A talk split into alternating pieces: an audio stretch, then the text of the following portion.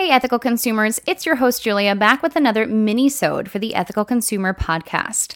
I was not sure what I wanted to base this week's mini-sode off of until I got an email yesterday morning. It was a very serendipitous email, and let me tell you why. I had two packages, actually three, coming in the mail this week. And I know what you're thinking, Julia, but you always say support local. I do when you can buy it locally. Otherwise, I do enjoy ordering from ethical and sustainable companies, and I like ordering from the source as well when I can. One of these packages is from one of our future guests, Mia Coda. This is going to be the first fashion industry guest we have on the podcast. I just got done recording it, like really five minutes ago, and I am so excited for you to hear that conversation. Check back in about two weeks. That will be up on Tuesday, the 22nd. And the other two packages apparently have a relationship I didn't know about.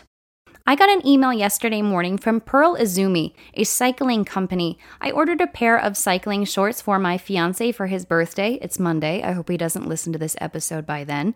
And this email said, We've joined Prana's responsible packaging movement and are committing to working toward eliminating single use plastic and virgin forest fiber from our packaging, as well as excess packaging waste in our supply chain. Now, could you guess what the third company I ordered from was? Prana. The same company that modeled this responsible packaging movement that Pearl Izumi has just joined. This is a wonderful example of how an already established company is inspiring and setting the groundwork for other companies to follow in their ethical footsteps. This is why we record this podcast in the way that we do. I would much rather inspire you by telling stories of brands that have already done these things instead of telling you what you shouldn't be doing. Prana started this initiative a few years ago and they have many brands on board. What they're doing to support these other companies is absolutely awesome. Since they've already done this, they're giving others the framework to do so please look at the fast fashion industry and take a look at your closet. Keep using the clothes that you already have until they wear out. And when they do wear out, find a program that you can send them to so the textiles would be recycled properly.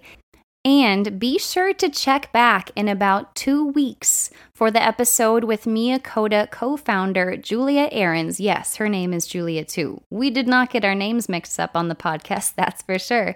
Diving into some of the ins and outs of the fashion industry and how Mia Coda is making it more sustainable and inclusive for all. Good luck going through your closets, guys. Happy shopping, and I'll see you for the next episode.